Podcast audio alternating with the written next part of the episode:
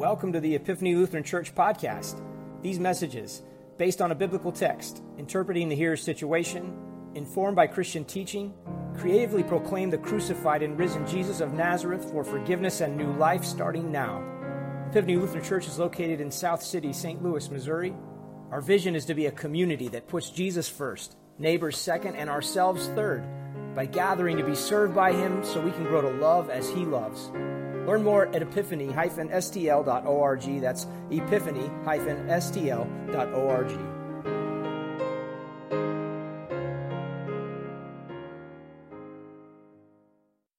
Well, throughout the season of Lent here at Epiphany, we are in a series on Wednesday evenings where we are exploring and considering what it looks like, what it means for us to live as disciples of Jesus Christ particularly in this time and place. Different elements of what this life looks like as followers of Christ. And tonight, I want you to consider with me the power of vision.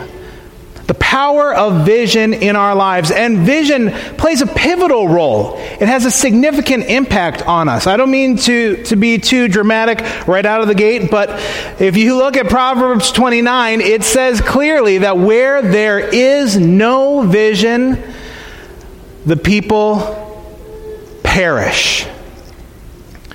Where there is no vision, the people fail to thrive. Where there is no vision, the people suffer. And this is true for all of us. It's true for everyone, regardless of whether you're a Christian or not. It's a principle that applies to all of life. I mean, where there is no vision for physical health, there is double bacon cheeseburgers. That was funny. You guys should have laughed more. All right. Where there is no vision for our financial health, there is overwhelming debt. Where there is no vision for our relational health, where there is no vision for our lives professionally, there is spinning our wheels, being stuck, feeling overwhelmed, disappointed, frustrated, feeling like we, we are failing to thrive like we're not living up to some sort of potential. But where there is vision, where there is vision, we live with a sense of purpose and direction and intentionality. We're able to make wise decisions, to choose what to say yes to and what to say no to. Where there is vision, we live with fewer regrets and on a pathway towards uh, flourishing in all different aspects of life. And so I, I say all this to ask you a question tonight. If vision is so powerful, if vision is so significant in these different areas of our life, what is your vision for your life with Jesus? What's the vision that you have for your life as a disciple of Jesus Christ? I'm guessing that for a lot of us, we haven't really thought about that or even considered that question before. I'm, a follower of Jesus. I'm a disciple. That's, that's it. That's as far as we take it.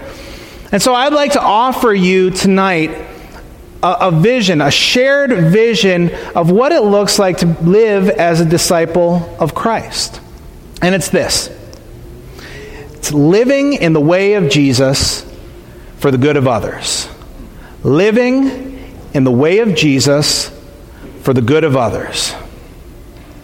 All right, it's not very profound, but I'm not a very profound person, so what do you expect? Come on, give me a break. Living in the way of Jesus for the good of others. And I'd like to, to think about what that really means for us as followers of Christ, for us as Christians living in the 21st century. Living in the way of Jesus basically means living your life the way that Jesus would if he were you if he had your identity. So if Jesus had your job, how would he live? If Jesus had your relationships, how would he live in those relationships? If Jesus had your family, ugh, how would he live? How would he relate to those people? If Jesus had your bank account, if Jesus had your resources, what would he do with those things? Living in the way of Jesus means aligning our lives and living in the same pattern of his behaviors, his spiritual habits, his, his life habits, his, his priorities, his worldview. Living in alignment. Can, the, the vision that we have is to live in the way of Jesus in every aspect of our life relationally, emotionally, physically, spiritually.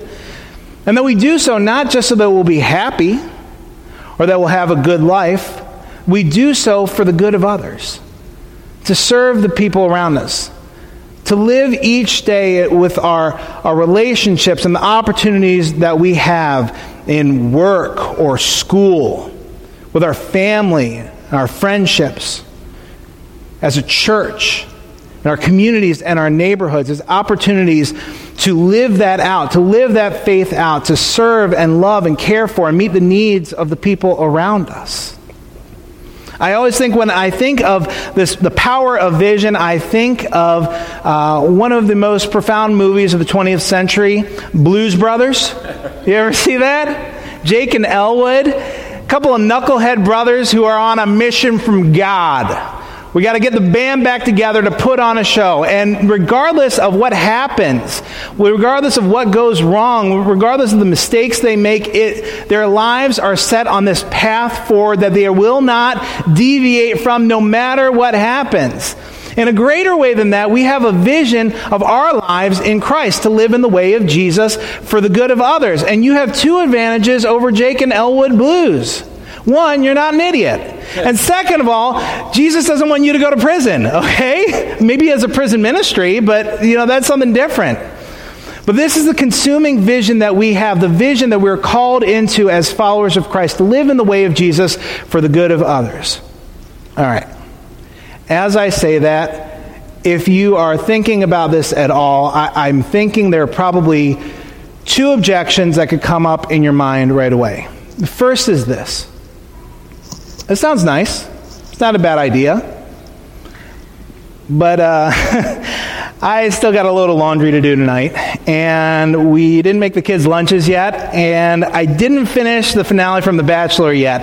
It feels like, on top of everything else going on in life, we're talking about doing one more thing. And you're busy, you have a lot going on, it feels overwhelming.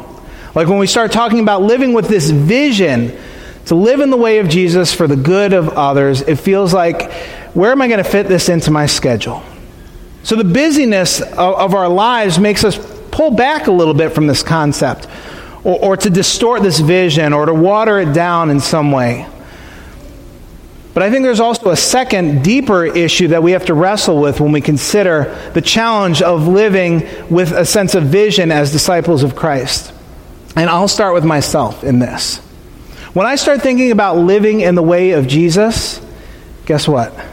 In my natural human state, I don't really want to. And I don't think you do either. I want to live in the way of Nathan. I don't want to live in the way of Jesus. I mean, I'll, I'll, like, we can be co pilots and we can be walking down the same path together, but when he wants to go this way and I want to go this way, I'll call you in a few days, Jesus. I want to live in the way of Nathan. I don't want to get rid of Jesus. I want him to be my co pilot. I want him to be my buddy. I want him to be my backup. I want him to be my support. For, if you're a Star Wars fan, basically, I'm just I'm describing Chewbacca. Okay? All right? I don't want to live in the way of Jesus. I don't want to align every area of my life. I want to keep a couple things to myself. I want to have a weekend away every now and again. I don't want to live aligned fully in the way of Jesus. And secondly, I don't always want to live for the good of others. I really want to live for the good of Nathan. And you know what? I would appreciate it if you all would do the same. right? Are you with me on this? I don't want to always live for the good of others. I want to live for the good of Nathan. I want to live in the way of Nathan for the good of Nathan. And so there is this conflict here there is this conflict with the busyness of life and the, the, the, seeming burden of living in the way of Jesus for the good of others. And so, how do we get through that? How do we break through, through this struggle or this tension? Well, the good news for us is that Jesus Christ did not come to give you one more thing to do. Jesus Christ came to transform the things that you're already doing. He didn't come to tack on another program or another night out of the week. He came to transform what you are doing right now, the life that you have right now. That the relationships you have right now, the job that you have right now, wherever you're at financially right now, the, the dynamics of your life, He came to transform every aspect of your life. Not to give you one more thing to do, but to transform these things.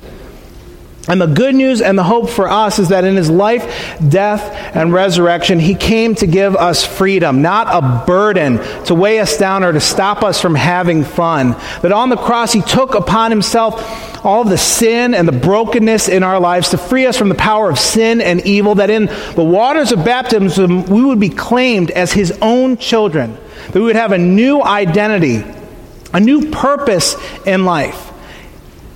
In Galatians 5, we're told that, that it is for freedom that Christ has set us free. Not to create a burden, not to, to pull us down, not to oppress us, but to set us free. I love the, the vision of uh, Peter, what he says in, in a letter that he wrote, 1 Peter chapter 2. He calls us as Christians a chosen people, a royal priesthood prized possession of God. And what's so extraordinary about this is when you really think about what those words mean, it means that you are worth it. You are precious. You are worthy. You are valuable to God. You matter to God. Regardless of what your family might have told you when you were growing up, regardless of how you may feel when you're at work, you are worthy. You are precious and valuable to God. And that creates a sense of freedom. As we go through our daily life, we don't need to earn that, that sense of worth. We don't need to earn that sense of value from the people around us in our work or in our family or in our school life. We have this identity in Christ that sets us free to love and serve the people around us. And so here's what I would like to encourage you to do tonight. For some of you, when we talk about living in the way of Jesus, it sounds confusing. It sounds weird. And I want to encourage you that, that this season of Lent is a time for us as a church to come together and to start to practice these things. That's why Sunday mornings we have these uh, laboratories after worship. Come and join us. Learn what it looks like to live in the way of Jesus. That's why we have these bingo cards to, to put this stuff into practice. For some of you, you know what this is supposed to look like, but it's it feels like something that, that's just busy or a burden on our lives. And this is an opportunity for us to, to embrace, to grasp the love that God has for us, the sense of worth that, that's been bestowed on us in Christ's death and resurrection to set us free and to step out in that freedom, to, to love and care for and serve the people around us. Pick up those cards, use those, take that seriously. For some of you, you're already doing those things. Maybe this is a season for you to step into an opportunity to lead others, to help others to do the same. The consuming vision of our lives as disciples of Jesus Christ is to live in the way of Jesus for the good of others. As we wrap up, I, I just want you to imagine what that would look like.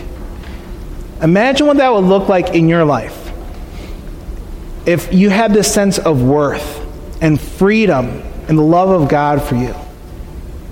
Imagine what it would look like in your work life or in your family if you had a group of people who chose to live in the way of Jesus in their behaviors and their attitudes and their values and their habits for the good of the people around them.